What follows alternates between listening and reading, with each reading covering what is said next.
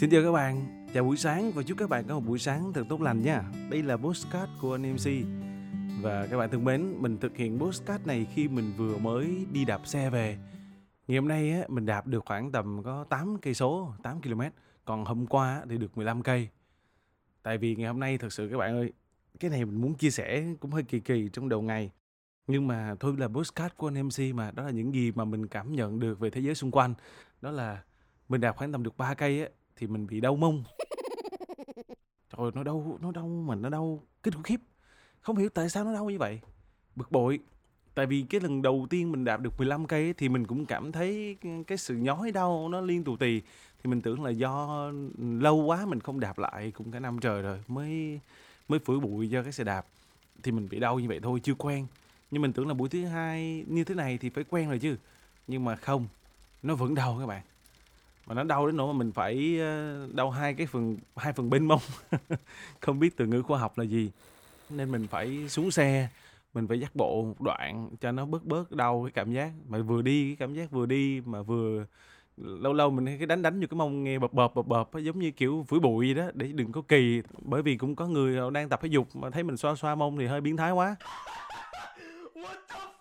Đi được một đoạn thì tự nhiên mình khởi cái suy nghĩ không được tại sao đạp xe tập thể dục mà lại bị đau mông? Xảy ra trường hợp này, nó có nguy hiểm dành cho cuộc sống, dành cho cơ hông, cơ mông của mình hay không? Ảnh hưởng đến sức khỏe hay không? Mình phải tìm hiểu về nó.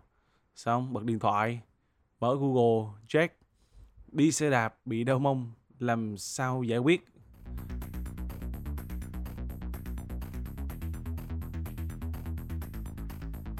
Thì hóa ra là có rất nhiều các bác ở trên các diễn đàn về xe đạp ở trên các diễn đàn tập luyện thể dục thể thao cũng có nói về vấn đề này. Thì mình thấy đó là có hai cách. Một là bạn phải mua một cái quần đụng mông, và cái quần này nó cũng hơi trơn để mình có thể ờ, như mà cơ thể mình phần hông nó có thể di chuyển theo cái địa hình cái, của cái xe mình đi qua. Nhưng mà sau khi mà search search liên tục thì mình thấy là đó là bạn kiểm tra xem bạn có ngồi đúng tư thế hay chưa. Đó là cái yên xe của bạn á nó cần phải có cái độ dốc từ à, sau ra trước cái dốc xuống chứ không phải là dốc lên. Xong mình kiểm tra lại liền. U trời ơi các bạn ơi đó là cái xe của mình nó dốc lên. Oh my god.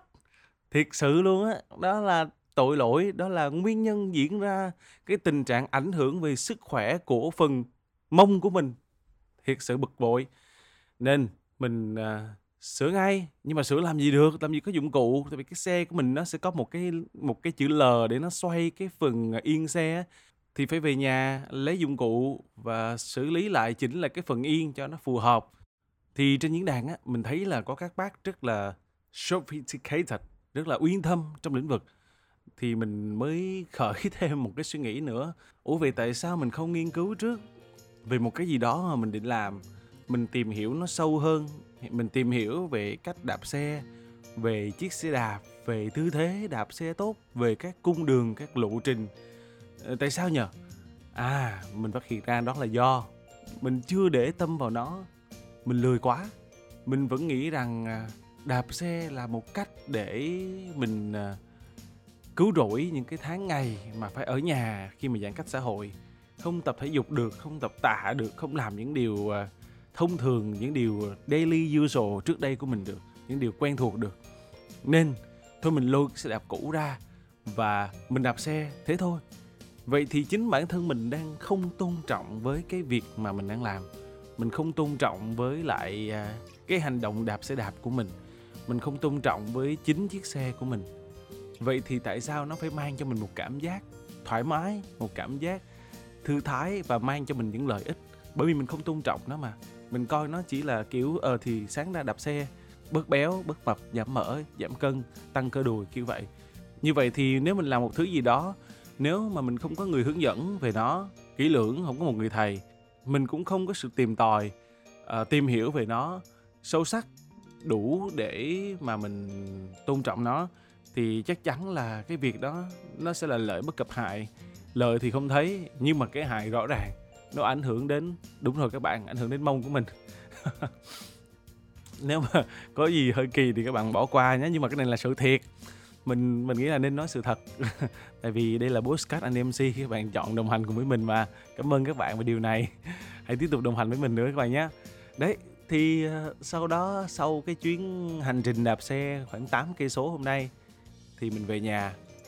Mình mới trên đường về mình mới để ý tắt nhạc không nghe nhạc nữa. Mình à, mới để ý tất cả những gì diễn ra xung quanh cái xe đạp của mình. À mình phát hiện ra là cậu này hôm nay bụi quá. Ù mình cũng nhận ra mấy năm rồi cậu được tắm đâu toàn để dưới hầm xe. Rồi cậu này hôm nay à, cái à, cái bánh khi mà mình đạp á cái vòng xoay nó cứ kêu két két két két. Rồi quay lại một lần nữa sự thiếu tôn trọng đối phương nó lớn cỡ này. Nó là mấy năm rồi có tra được miếng dầu, miếng mỡ nào đâu. Đấy, nó dẫn đến tình trạng là mình đạp rất là cực, rất là mệt mà cũng không giảm được bao nhiêu mà chỉ thấy đó là nó hại cho sức khỏe. Vậy thì mình hạ quyết tâm là về tới nhà, mình phải yêu lại từ đầu. Về tới nhà, lần đầu tiên luôn trong cuộc đời, đó là mình dắt cái xe đạp thẳng vào cái thang hàng.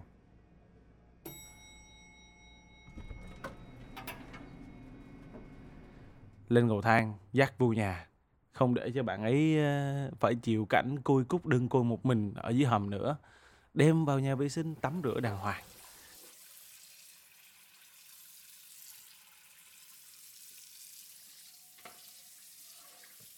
Đấy, sau khi lau chùi hồi thì mình mới nghiệm ra, ôi, cái việc mà mình làm một điều gì đó, mình quan tâm nó, mình tôn trọng nó, mình chăm sóc nó với những điều nhỏ nhất như là lấy khăn lau từng cái vành bánh xe, đưa cái khăn vào từng cái ngõ ngách của cái vành bánh.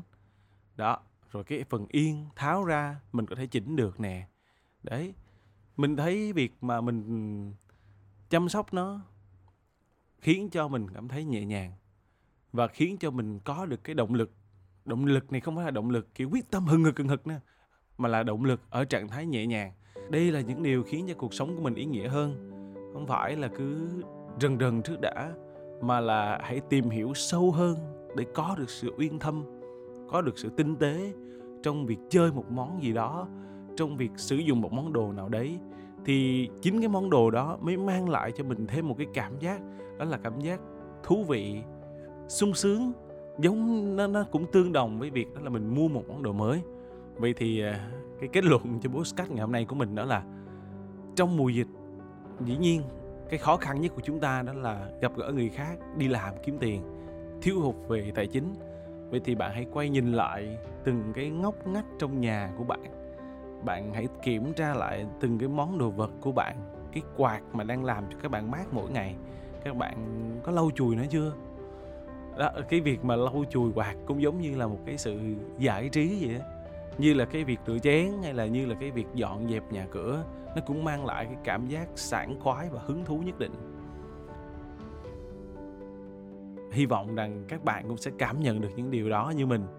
Hãy tôn trọng môi trường sống, tôn trọng những gì mà mình đang làm. Một động tác tay các bạn dơ lên, mọi thứ các bạn đều cần phải tôn trọng. Thì khi đó thì những điều tốt đẹp, mình chắc chắn là như vậy.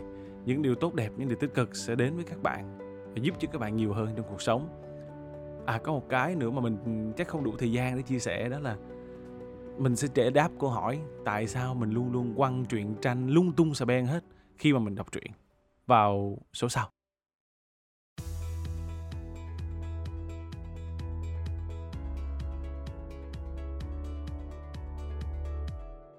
Cảm ơn các bạn đã lắng nghe Postcard của anh MC Hẹn gặp lại các bạn trên các nền tảng như là Spotify, như là Apple Postcard, Google Postcard vào mỗi à, 24 6 chủ nhật hàng tuần các bạn nha. Xin chào tạm biệt, hẹn gặp lại.